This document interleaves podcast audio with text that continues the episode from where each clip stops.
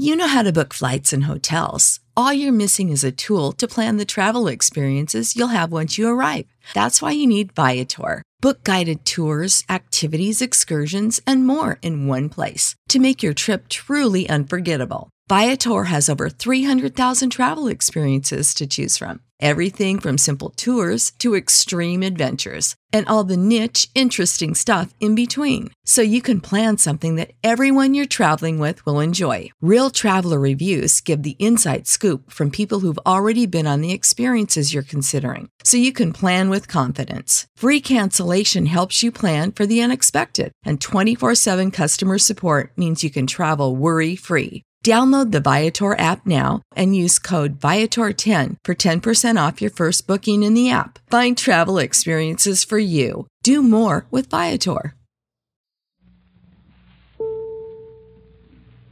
Now, Edward R. Murrow and the voices of Douglas MacArthur, Bernard M. Baruch, George C. Marshall, Andrei Vyshinsky, Thomas E. Dewey, the Duchess of Windsor, Branch Rickey, Judy Holliday, Carl Sandburg, Warren Austin, and more than 50 other people in the news, in the premiere performance of Hear It Now, a full-hour program to be heard tonight and every week at this time.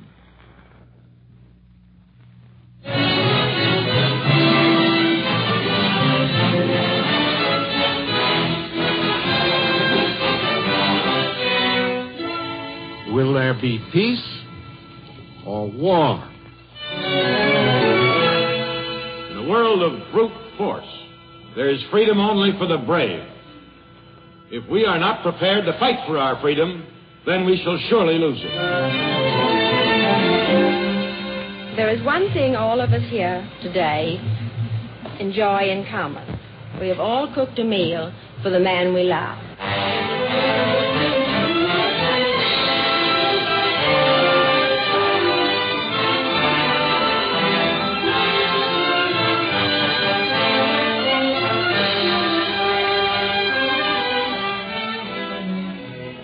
Hear It Now. The Columbia Broadcasting System and 173 affiliated radio stations present a document for ear based on the week's news and the men and women who made it. All the voices and sounds you will hear are real and are presented as they were spoken in the heat and confusion of a world in crisis. It is broadcast in the hope that the collection of these scraps of sound into a weekly recorded history may add another dimension to our understanding in the difficult days ahead. Here is the editor of Hear It Now, the distinguished reporter and news analyst, Edward R. Murrow. This has been a week indeed. Because this program will end with a brief oral biography of General Douglas MacArthur, and because his dynamic personality is one of the most dominant and controversial of the present decade, we should like to begin with his voice as it sounded on a day of high hope and victory. It is my earnest hope, and indeed the hope of all mankind, that from this solemn occasion, a better world shall emerge out of the blood and carnage of the past. A world dedicated to the dignity of man and the fulfillment of his most cherished wish for freedom, tolerance, and justice. That was Douglas MacArthur on the sunlit deck of the battleship Missouri in Tokyo Bay on September 2nd, 1945. In the 2,000 days from that day to this, Americans watched the warm glow of peace turn to Cold War, and this week fought desperately to keep the Cold War from turning into the white heat of total war. That little police action over there, which they call it back in the States, could stop a World War III. We would all for it. We want to get it over in a hurry and get back home. 2,000 days ago, the GI who said that in Korea was a freshman in high school. Warren Austin was a little-known senator from the rock-ribbed state of Vermont. And the Changjin Reservoir and Lake Success were not yet part of our lexicon. But this 50th week of 1950 saw the graduation of the high school freshman, and he would not be home for Christmas. And the Changjin Reservoir was a word to write down next to Guadalcanal and Wake and Iwo Jima and the Bulge. And Warren Austin, who described himself as a country lawyer from the Green Mountains, was a senator for an entire nation, and speaking for the kids who would not be home, and for the rest of us, when he rose up and asked the United Nations, Will there be peace or war?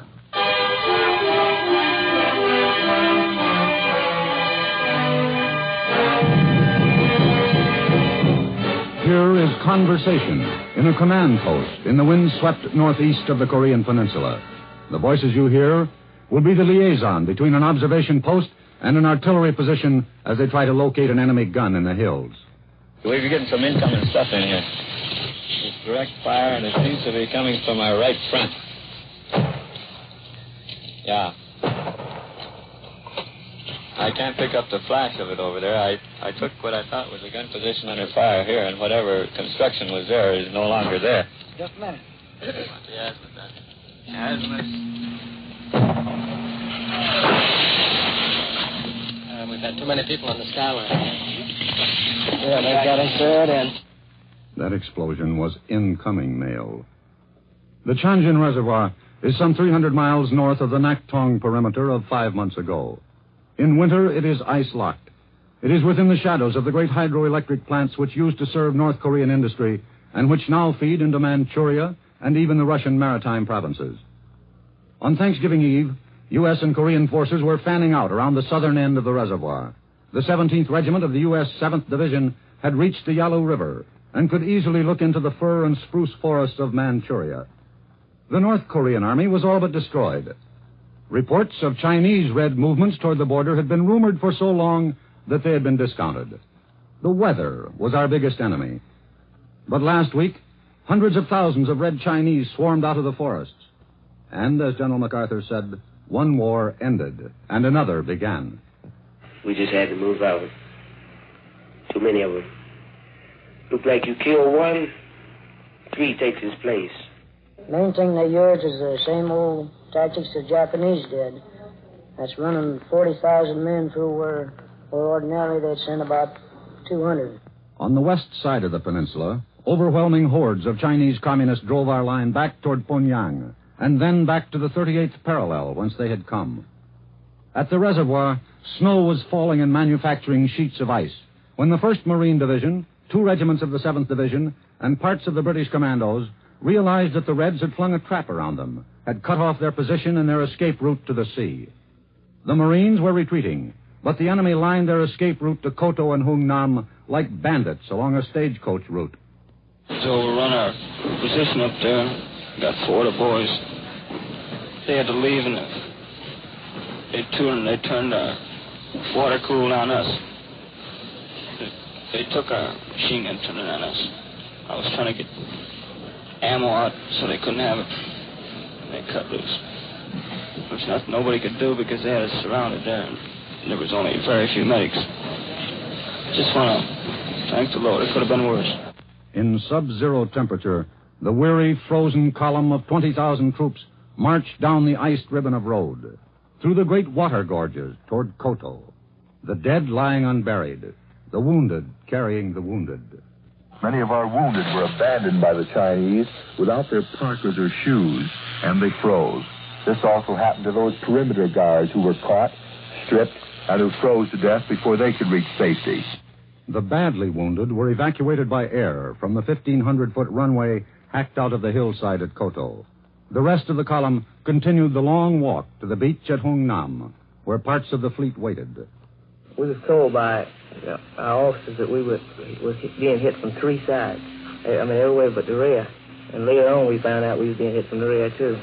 When the weather permitted, and often when it didn't, the Marines at least could look up and see their air support. The Air Force ran constant interference for the broken field below, dropped sufficient supplies, including even a few bridge spans, and on the way home shot up enemy troop installations. My Ford Firing 50s went out, and I received a direct hit from a 20-millimeter hack. My right engine immediately started to burn, so I pulled up off the treetops and told my crew chief and gunner to bail out, and they bailed, and then I followed them. We all went out at about 700 feet. We were approximately 10 miles behind enemy lines, so with a little help of God and a little bit of fast running, we evaded the enemy, and we're back flying within 2 days again. We at home waited and watched and devoured 2 editions of every paper and heard the latest radio news as we ate our meals, and tried to prepare ourselves for the possible annihilation of the 1st Marine Division. Finally, on Tuesday, the long line of men reached the sea. Their casualties were less than 3,500. As General Marshall put it, it was one of the worst weeks in U.S. history. Today, the military situation is grave. More grave, I very much fear, than it was even in those most difficult days of 8 years ago. And while sadness and bewilderment and quiet rage dominated the American scene, and the official casualty figures approached 40,000, it remained for a wounded Marine, reaching an evacuation center, to raise a voice in humility. It came to us by three shortwave relays. Korea is a long way off, and the atmospheric conditions are bad. But here is a personal battle communique well worth straining your ear for. Listen. The Chinese were so around us like bees. There's a million of them at least. How I got out from that convoy, I'll never know. God evidently was with us all the time. Those few that did get out, and the few that didn't, the people that didn't get out, well, God was with them too, because most of those were dead.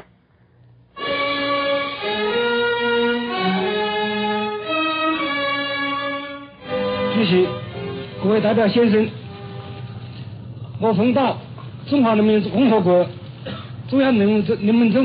Lake Success, in the arena of words, where the peace may well be won or lost, a representative of the hordes that had poured down from the Yalu River sat down at the Council of Nations.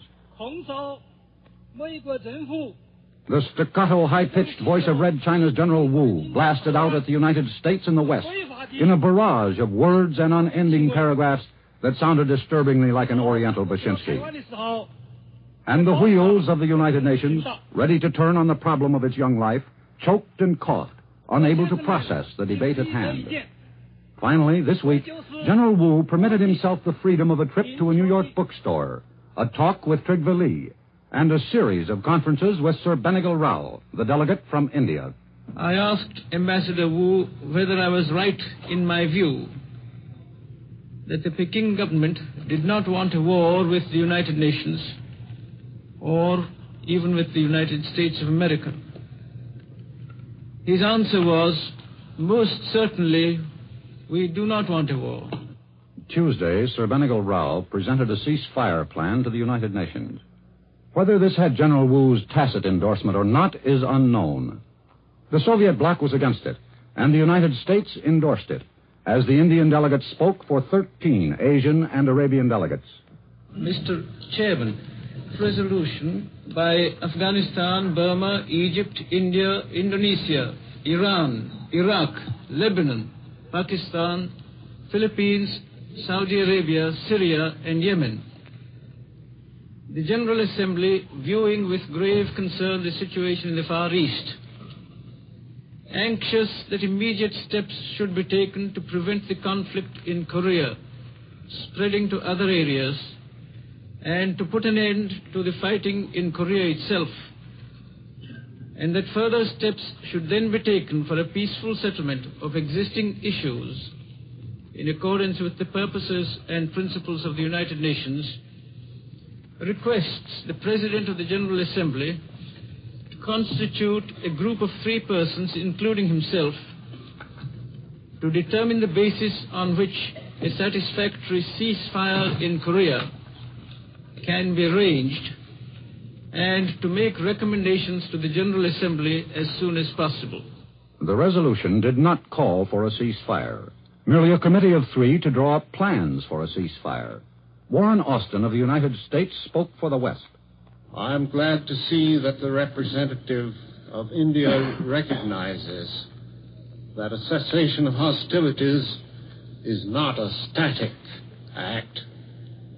It should not place United Nations forces at a disadvantage. Let me assure you that my country is glad to have a channel opened up for such an effort through the United Nations. Ceasefire and protection of armed forces and of the Korean population is the first step. It should be executed, finished, before trying other steps such as political issues. The United States will vote for it. The representative of the Soviet Union. Jacob Malik vociferously opposed the resolution, called for the immediate removal of UN troops from all of Korea and the 7th Fleet from the Formosa Strait, called the ceasefire resolution a British-American trick to give us time to regroup before attacking Manchuria. Here is Mr. Malik's interpreter. Is it clear that under these circumstances the proposal for a ceasefire is a hypocritical, camouflaged intention to obtain a breathing spell for further military action, to get their broken ranks into order again, and then to continue armed intervention? On Thursday, after interminable listening, Sir Benegal Rau's resolution was finally brought to a vote. By a vote of 52-5, the ceasefire resolution was passed by the General Assembly, with Russia and her satellites voting against it.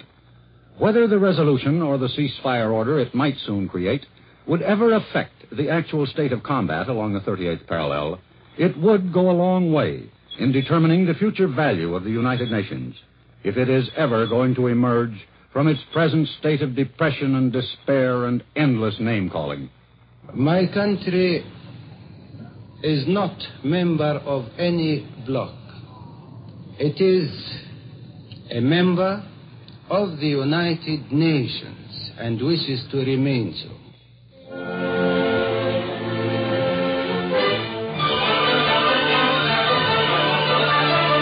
Morning papers, Daily News, Mirror paper. Morning paper. In New York City, where the headlines are always earliest and blackest, and the mood of the people seeps out onto the streets and drifts out across the nation, the reaction to the Korean disaster and the possibility of a world war accentuated the fear and hatred of communism. A group of New York news dealers rose up and refused to sell the Daily Worker, the house organ of the Communist Party. My name is Mrs. Barney Sigaloff. My husband and I operate a newsstand at 96 and Broadway. I do not sell the Daily Worker anymore for two reasons. One, because I am losing business by selling it. Second is my own personal reason. I think the Daily Worker is like a cancer of the United States and every other country. It has started with a small area in Europe and has spread all over the world until it will be so big that no doctor or any other organization can cut that out of this country or any other country. I'm a clerk at a newsstand, and my name is James Flaherty. The reason I do not like to sell up Daily Work is because it is against all the principles of America. If we went over to Europe and tried to sell American Worker, we'd be all jailed or shot. So that's my views. I'm an ex-serviceman, and I don't go for nothing that's forced on us. The New York Supreme Court was studying the problem and would hand down a decision on whether the news dealers could be allowed the freedom not to sell the Worker. In San Francisco's Chinatown, American Chinese felt the tension and wondered what war with China might do to the freedom of one of the most loyal minority groups in the land. And in Roosevelt County, Montana, at Wolf Point, just a few miles from the Canadian border, an American draft board went on strike.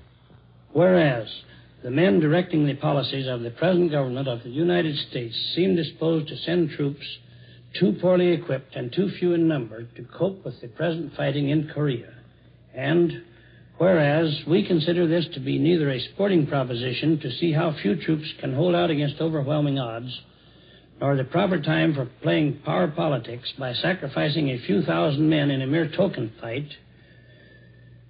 rather we consider this a serious and all-out war in defense of American ideals and liberties. Therefore, be it resolved that we are unwilling to draft any more men into the armed services until such time as the government of the United States is willing to use the entire resources of the United States, including the atomic bomb, in support of these men.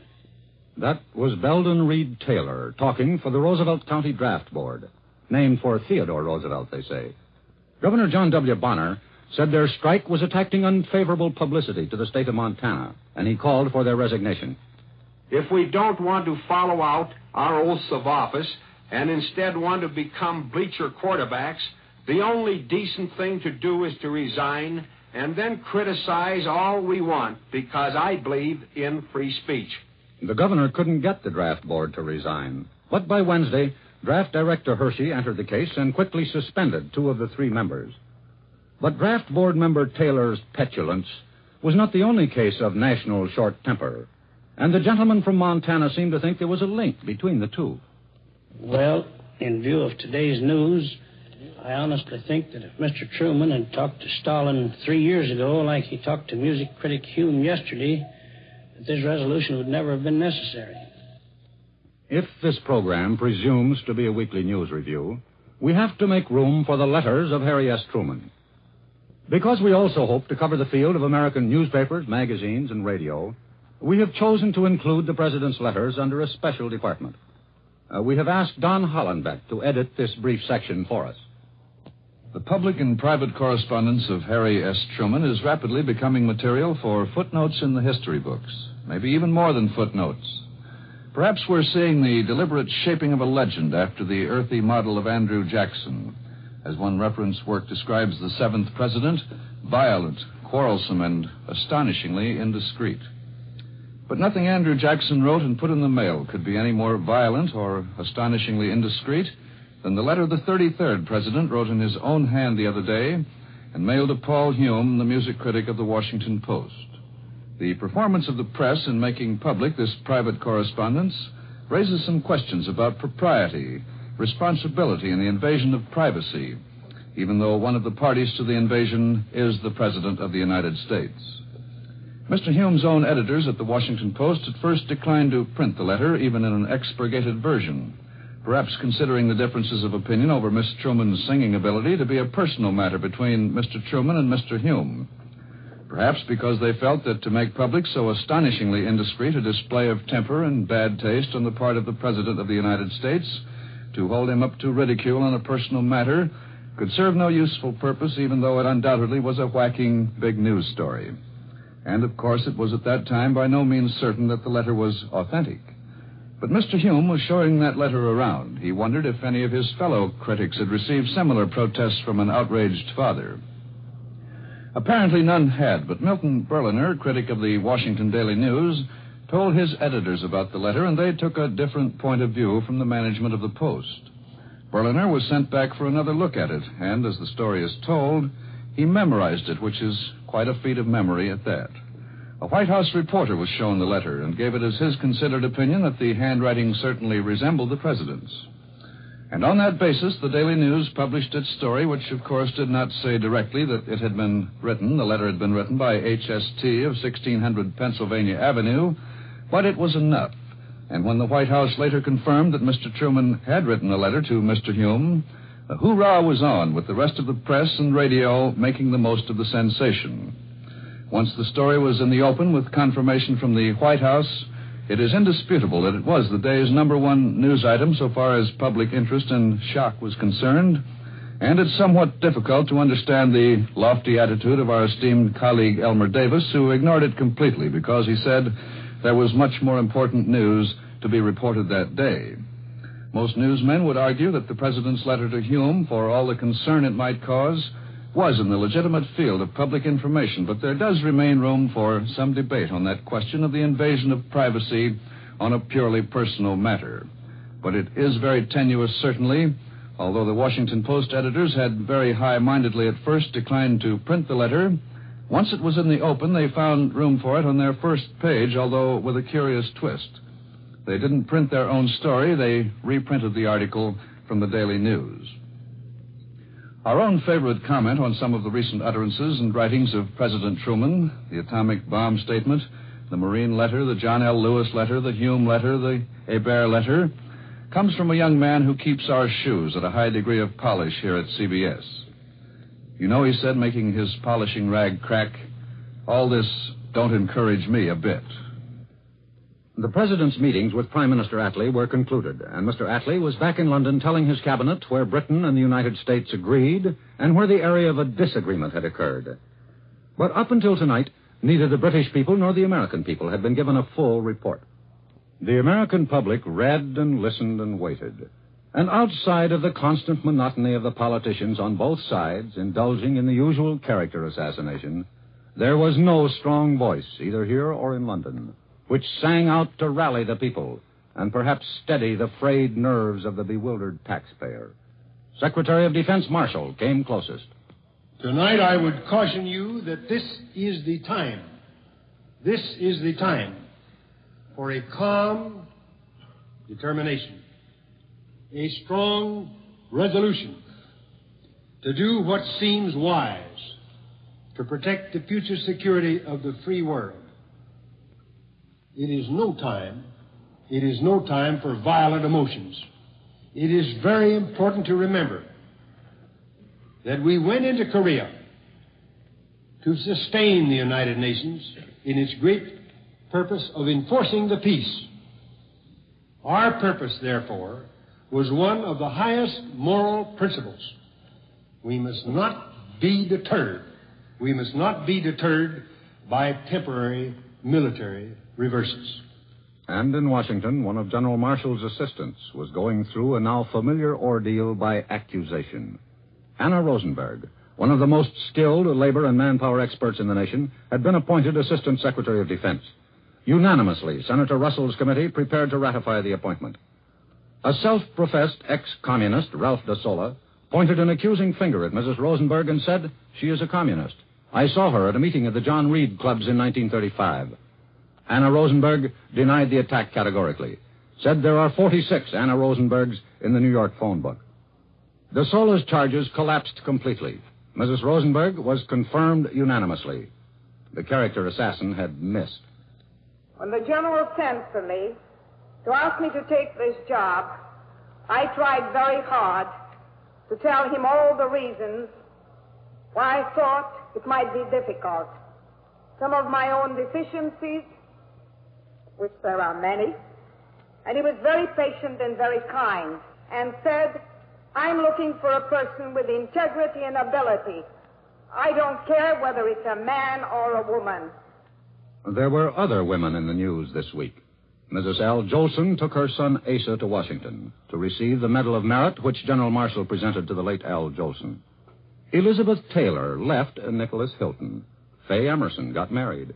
And the Duchess of Windsor ended the current flock of separation rumors by kissing the Duke 8 times, that's what it said in my paper, at the gangplank, and then professing that the woman he loves, loves to cook for him.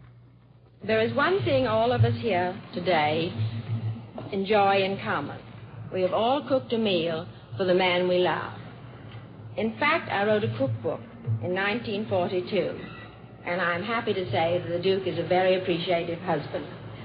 As a Southerner, I have been brought up to know about a good table, and that is why I'm particularly delighted to be here today, and perhaps to pick up a few tricks as well. Harry. What? What's this business we're in down here? Could you tell me? What do you mean, we? Oh, I figure I'm a sort of partner in a way. A silent partner? So shut up! The voices you just heard were those of Judy Holliday and Broderick Crawford in a short scene from the new motion picture Born Yesterday, which will open across the country in a few days. Here are a few more scenes from the picture and a brief criticism of the film by our film editor, Bill Leonard. The best pictures of 1950 and the outstanding performances that helped make them unusual have involved some lusty characters. A faded movie queen who purchases a young lover, Gloria Swanson in Sunset Boulevard, a temperamental and alcoholic stage star, two-timed by her protege, that was Betty Davis in All About Eve, an abysmally ignorant ex-chorus cutie, fed and housed by a crooked business tycoon, Judy Holliday in Born Yesterday. Broadway has already been exposed to Born Yesterday and Miss Holliday as Billy Dawn. The Garson Kanin play ran for 3 years. Now, thanks to an excellent movie version, the whole nation will shortly share the fun. Born Yesterday is funny. It's also sentimental, irreverent, sophisticated, agreeably racy, and a considerable distortion of the original play. When Paul Douglas was millionaire junk dealer Harry Brock on Broadway, he was outlandish and a bum and a crook, but he was a man, and you liked him somehow. On the other hand, the movie Harry Brock, played by Brod Crawford, is a ranting, vicious ogre, a purple villain. As for Judy Holliday, the kept Corinne who finds true love through education, she becomes the central character in the picture. Let her tell you what kind of a character. I wasn't only in the chorus. I spoke lines. 5 of them. Ask anybody. I could have been a star, probably, if I'd have stuck to it. But Harry didn't want me being in the show. He didn't want to share me with the general public. Miss Holliday's performance is high comedy. Thanks to William Holden, who's hired to reform her, she gets educated, a little. She becomes a lady, somewhat. But she remains a woman, to say the least. And like any woman worth her salt, she's sensitive about her age, particularly age 30. As you'll hear in this next bit from the Born Yesterday soundtrack involving Miss Holliday and Mr. Holden. Billy, nobody's born smart. You know what the stupidest thing on earth is? An infant. Well, you're going against babies all of a sudden. Nothing. I've got nothing against a brain that's 3 weeks old and empty. But after it hangs around for 30 years without absorbing anything, I begin to wonder about it. What makes you think I'm 30? I didn't mean you. Oh, yes, you did. I swear. Your son, you know how to get me sore. I'm sorry. 30? Do I look 30 to you? No. Well, what'd you say it for? I don't know. How old are you? 29. If Born Yesterday is high comedy, an MGM Christmas present to the countryside called Watch the Birdie is low. Red Skelton is the star, and in this one he impersonates a simple-minded cameraman, following up earlier successes as a simple-minded brush salesman and a simple-minded cab driver. In addition, Mr. Skelton plays his own father and his own grandfather. Drawing the line just in time, I thought, Arlene Dahl plays his girl, and charming she is, too. Worshippers at the Skelton Shrine are likely to enjoy Watch the Birdie as a clear example of why men feast on turkeys instead of vice versa. Not recommended. That was Bill Leonard reviewing Born Yesterday and Watch the Birdie. The next voice you hear will be that of Carl Sandburg, American poet and biographer of Lincoln, speaking from his farm in Flat Rock, North Carolina. Freedom is everybody's job.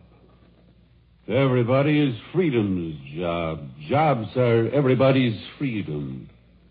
When freedom shrieks, everybody should listen. And everybody should be free to do what? When freedom flits, then what? And should the question be asked continuously or constantly, like this: who paid for my freedom? And what the price? And am I somehow beholden? We have asked Mr. Sandburg to tell us 2 of his poems on Hear It Now, because this is a time for great oratory or great wisdom, and we seem to have little oratory to brace us these days. If we needed to hang Mr. Sandburg's appearance here on a news peg, we might say he has a new book just published, a collection of all his poems. And what better way to review them than in the voice of one of the few poets who reads as well as he writes? Now, Mr. Sandburg and The People, Yes.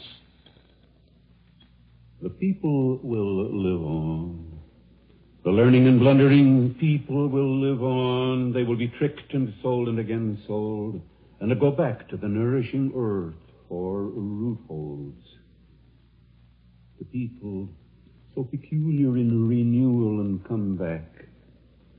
You can't laugh off their capacity to take it.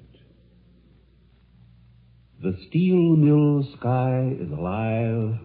The fire breaks white and zigzag, shot on a gunmetal gloaming.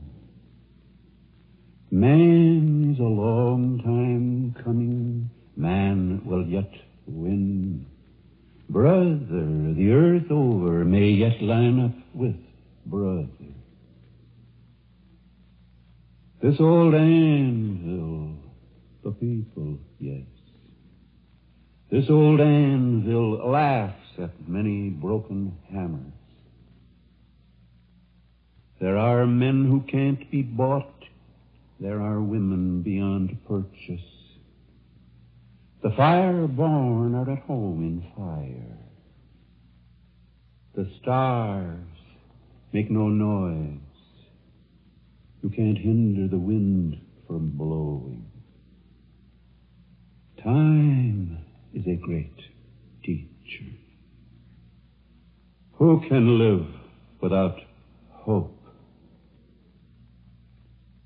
In the darkness, with a great bundle of grief, the people march. In the night, and overhead a shovel of stars for keeps, the people march. Where to? What next? Where to? What next?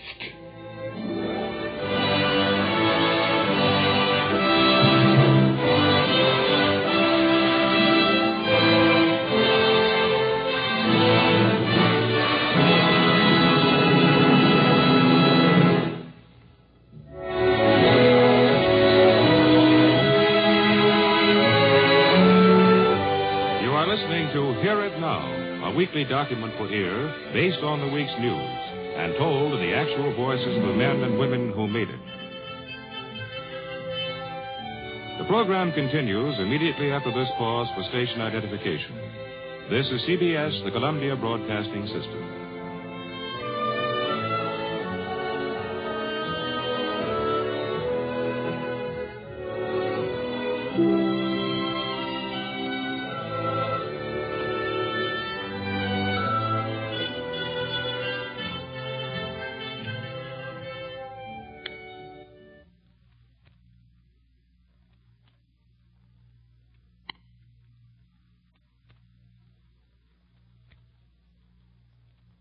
This is Hear It Now, a weekly document for ear based on the week's news and featuring Edward R. Murrow. All the voices you hear are real and are broadcast as they were heard in the heat and confusion of a world in crisis. Now, once again, Edward R. Murrow. The President of the United States will speak to us in 1 hour. He will speak on the most important problem facing the American people this week: the mobilization of our nation. It is, with Korea, the biggest story of the week.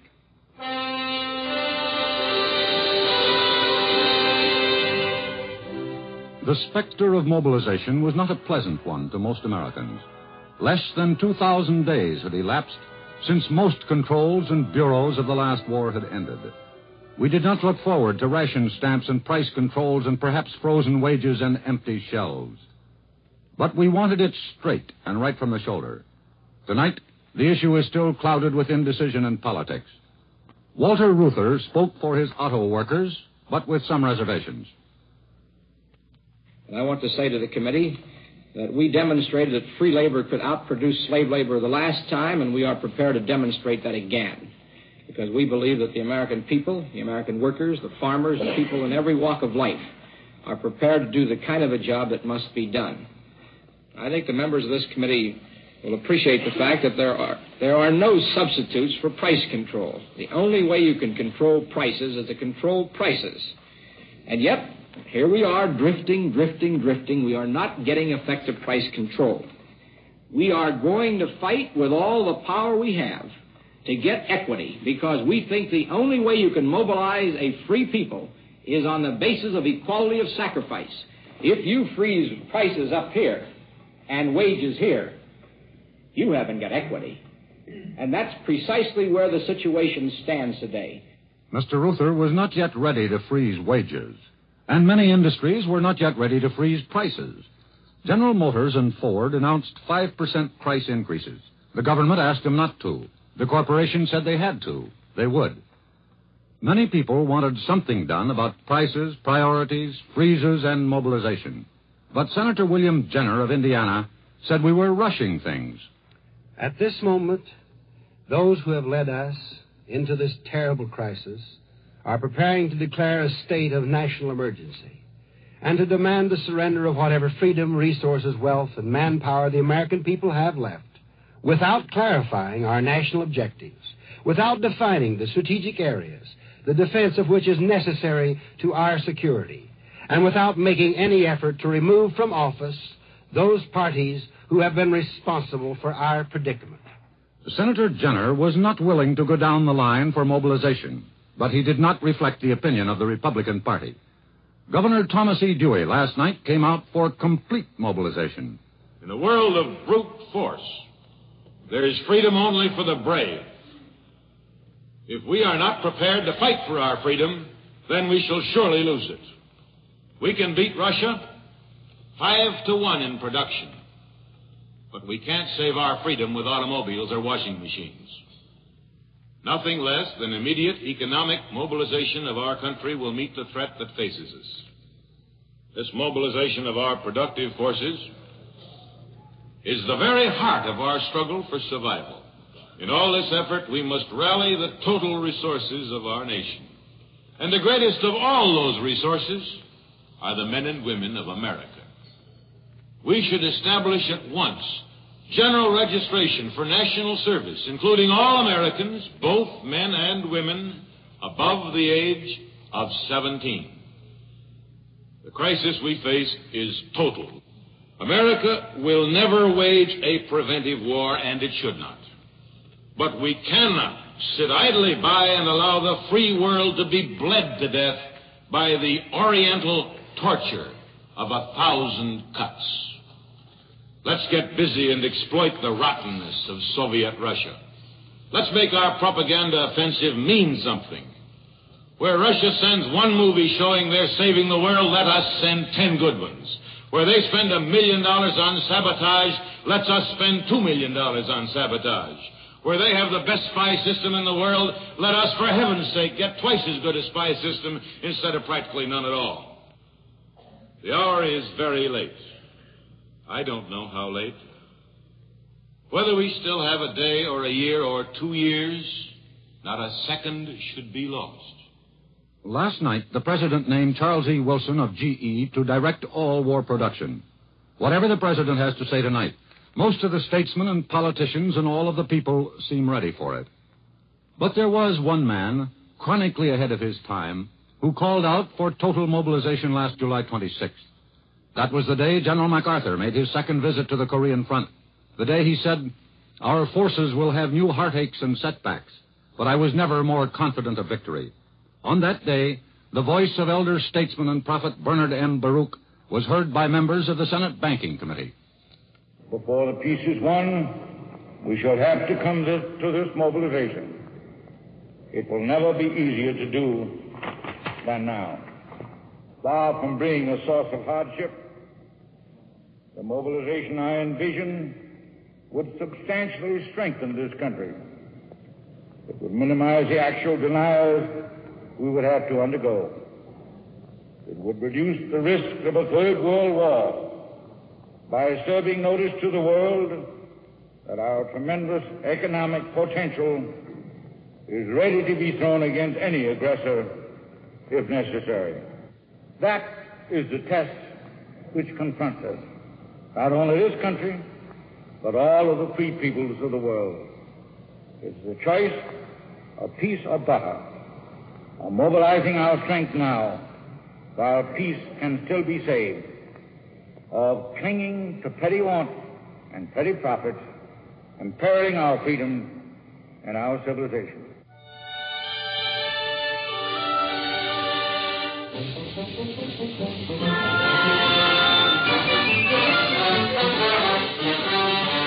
This week you talked about mobilization, and if you were a ball fan, you talked about mobilization and baseball. Here is my CBS colleague, Red Barber, to tell the story of baseball, mobilization, and the case of Happy Chandler. This was a week of much sound and fury in sports. Shortly after, the Red Sox and the White Sox swung their five-man deal, which certainly strengthened the Boston Achilles' heel, the pitching staff. Bally had the assembled minor leagues of baseball voice their vigorous complaints against Major League broadcasting and telecasting. Hardly had the expensively controversial bonus rule received its death knell than the boom was lowered on Commissioner Chandler by the Major League club owners, or by enough of them to deny the commissioner a new 7-year contract. Chandler was supposed to be a shoo-in. As it stands now, Commissioner Chandler has a contract that extends until May 1952. The owners have tried to buy it up. The commissioner has refused and said that he would stay in office until the last second of his present term. As we'd say in Brooklyn, this is a real good rhubarb. Even though the week was explosive in baseball, hanging over all sports was the potential of a world explosion. Commissioner Chandler gave a somewhat pessimistic interview that many feel caused several club owners to vote against him. I asked Branch Rickey, one of the elder statesmen of baseball and of sports, what about the approach of national mobilization? Well, Red, baseball is an American game, an integral part of our life in this country. Professional baseball is a business, but if it is anything worthwhile at all, it is a business of service. And now the war is taking our young men. It should. It must. If we can help it, tears must not ever be continuous. Sorrow must not be habitual. We must keep our morale high. You can't win games and you can't win a war without a high morale. If baseball doesn't sense that obligation, it shouldn't be. This game of baseball is typically American, and it must and will lend itself fully and unselfishly, of course, to the overall purposes of our government. I think on this basis that baseball will properly endure. Each week, one or more shows open in the small, dusty Rococo theaters along Broadway. We decided that to review these plays for an entire nation was not a job for a sophisticated New York drama critic. We needed something nearer to the average guy, a cab driver or someone. So we tried a cab driver, and he just wasn't very good. So we're trying the next best thing. The Columbia Network's new drama critic, Mr. Abe Burrows. A new musical review called Bless You All opened in New York last night. Now, back in 1758, a guy named Oliver Goldsmith, big hit poet of his day, once wrote a poem for critics. Part of it went like this. Blame where you must, be candid where you can, and be each critic the good-natured man. Well, I'm going to discuss Bless You All like a good-natured man. Bless You All, which opened at the Hellinger Theater, stars Jules Munchin, Mary McCarty, who was such a wonder in Small Wonder, Pearl Bailey, and Valerie Bettis. Music and lyrics are by Harold Rome, sketches by Arnold Auerbach, dances by Helen Tamiris. It was staged by John C. Wilson and produced by Herman Levin and Oliver Smith. All these people are very, very talented people. However, as I said, Bless You All is a review, meaning a group of sketches and songs and dances put together with no particular thread or plot line. These things are always a problem. In the old days, there were some great reviews, the Ziegfeld Follies, George White's Scandals, Earl Carroll's Vanities. But these shows were only as great as the individual performers. Or in the case of Ziegfeld, they depended on the great man's lavishness. Remember, Mr. Ziegfeld had people working for him named Eddie Cantor, Will Rogers, Ed Wynn, W.C. Fields, Fanny Bryce. A review with all those people in it was really something. But as these great showstoppers left the theater, reviews became increasingly difficult to do. The reason is easy to see. Because there's no storyline, each number has to stand on its own. Each bit has to register instantaneously. The love songs are sung by characters with whom you cannot identify. They're not sung by or to anyone you're rooting for. For instance, in Bless You All, two of the ballads are sung to chairs.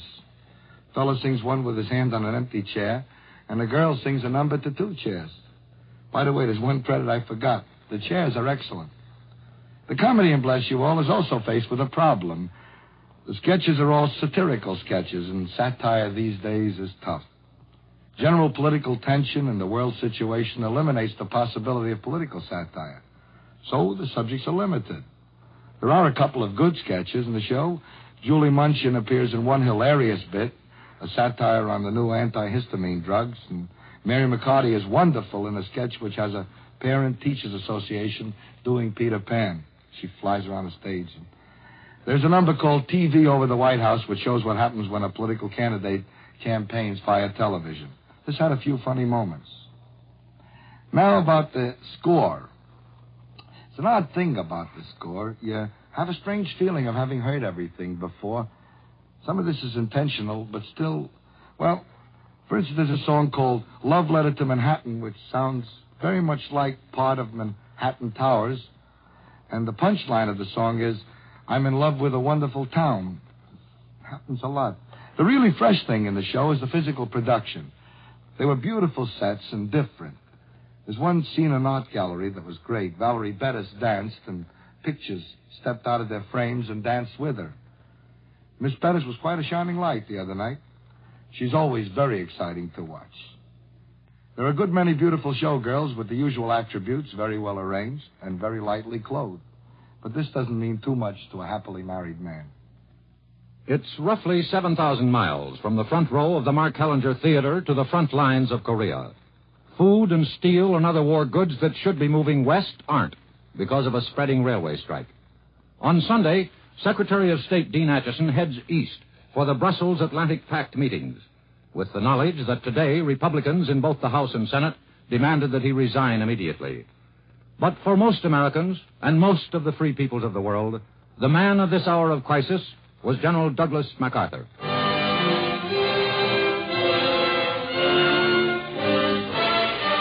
They tell our children about July 4th, 1776. From now on, maybe they'll be telling them about July 5th, 1950.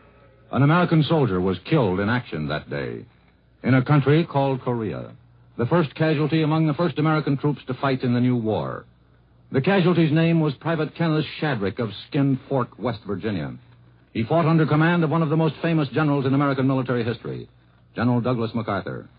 It was the same MacArthur who, a few years younger, had stood on the battleship Missouri off Tokyo Bay and ended World War II, accepted the surrender of the Japanese armed forces on behalf of the Allied powers. As Supreme Commander for the Allied powers, I announce it my firm purpose, in the tradition of the countries I represent, to proceed in the discharge of my responsibilities with justice and tolerance, while taking all necessary dispositions to ensure that the terms of surrender are fully, promptly, and faithfully complied with. Let's pray that peace be now restored to the world, and that God will preserve it always. These proceedings are closed. The peace was not preserved. The man who uttered the prayer now found himself in command of a new army, green, small, unprepared, fighting where his country's leaders never wanted to fight, against a people they never wanted to fight. A week after American troops went into action, General MacArthur told the world that we weren't doing well. Our retreat was one of the most skillful and heroic holding and rearguard actions in history. 2 weeks later, it was July 26th then, General MacArthur paid his second visit to the front. With pride in the achievement of his troops, he told the world, I was never more confident of victory. It seemed that another victory in the MacArthur manner was in the making. It brought back memories of what he said and did in another war. He had left the Philippines under orders, moved to Australia to plan and prepare for a long, hard campaign back. He spoke in Australia. 2 years ago, when I landed on your soil, I said to the people of the Philippines whence I came, I shall return. Tonight, I repeat those words. I shall return. Time and battle and many miles and many deaths later, General MacArthur stood on the sands of Leyte in the Philippines. Then on to Tokyo, where he stuck to his job, made few public pronouncements, saw many friendly visitors, told them his plans, his hopes for Japan and for Asia. Once, there was a proud visit to his old friends in the Philippines. It was the great day of independence for the islands. 48 years ago, the mantle of American sovereignty fell over this land and this people. It was the beneficent sovereignty of a liberator, pledged to be withdrawn as soon as the well-being of the people would safely permit. America today redeems that pledge. The general returned to Tokyo to redeem his pledge, a peace treaty for Japan. General MacArthur was to have other great moments in his long, exciting life. Take that day in late September of this year, when he could announce to another people to whom he had made a pledge, the people of South Korea, that Seoul is again in friendly hands. It was just 3 months after the enemy to the north had crossed the 38th parallel. The United Nations troops moved ahead. There was a pause, and then MacArthur ordered the armies of the United Nations in for the final kill. But something happened. He told us later that the war had been brought to a practical end when alien forces attacked. He told us, "We are meeting a new foe, the Chinese communists." It took us 3 weeks to catch our breath, make our plans. And then again, from the triumphant MacArthur, just before Thanksgiving, a new note of hope. We started a new drive. If successful, for all practical purposes, it should end the war. A few days later, the drive that was to have ended the war collapsed. The Chinese communists, spirited across the Yalu boundary, hit us hard. The general reported that we were engaged in an entirely new war. This Tuesday, the general told us, for the time being, the United Nations forces are relatively secure. The enemy plan failed. This morning, he told us, his 10th Corps in Northeast Korea is under attack. The bottomless well of Chinese communism manpower continues to overflow into Korea. The enemy mass is moving forward to the east of our 8th Army in the south. And tonight from Seoul, the capital city of South Korea, comes word that the people are starting to move south. Evacuation again. Evacuation of the capital of the country that was admitted to the United Nations 2 years ago today. Evacuation of the city, where less than 3 months ago, President Syngman Rhee and his fellow countrymen bowed their heads and heard General Douglas MacArthur give thanks for victory with the Lord's Prayer. Our Father, which art in heaven, hallowed be thy name. Thy kingdom come. Thy will be done on earth as it is in heaven. Give us this day our daily bread. And forgive us our trespasses, as we forgive those that trespass against us. And lead us not into temptation, but deliver us from evil. For thine is the kingdom, and the power and the glory forever and ever.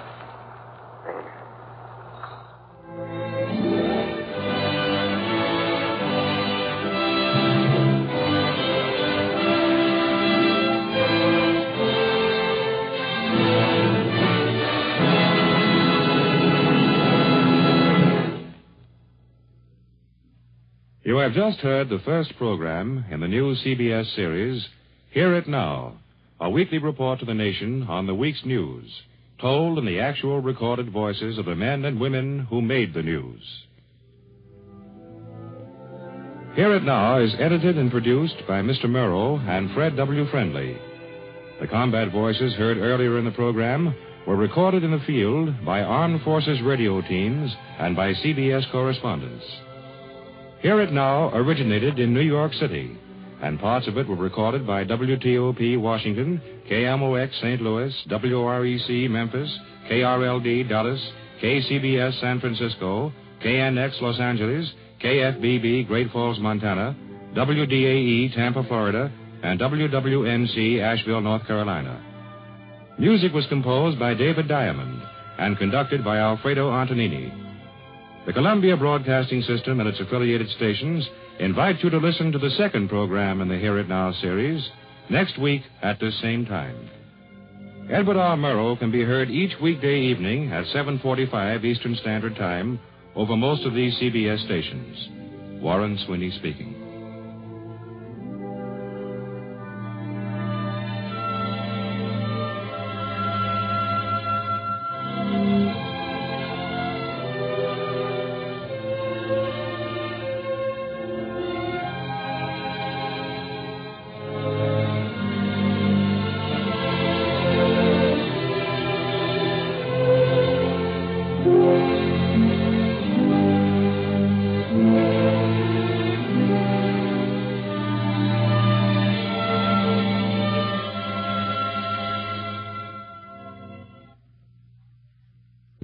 Make a note now, Sunday afternoon, December 31st, hear Challenge of the 50s on most of these same CBS network stations. Hear It Now will be heard again next Friday at this same time. This is CBS, the Columbia Broadcasting System. Save big money when you start your next project today at Menards. Convert your current recessed lighting with energy-saving LED downlights from Fight Electric. They're bright and install easily in just minutes. They also go from regular lighting to nightlight mode with just a simple flip of a switch. Save big on all Fight lighting products now at Menards. Shop our lighting options today in-store and on Menards.com. Save big.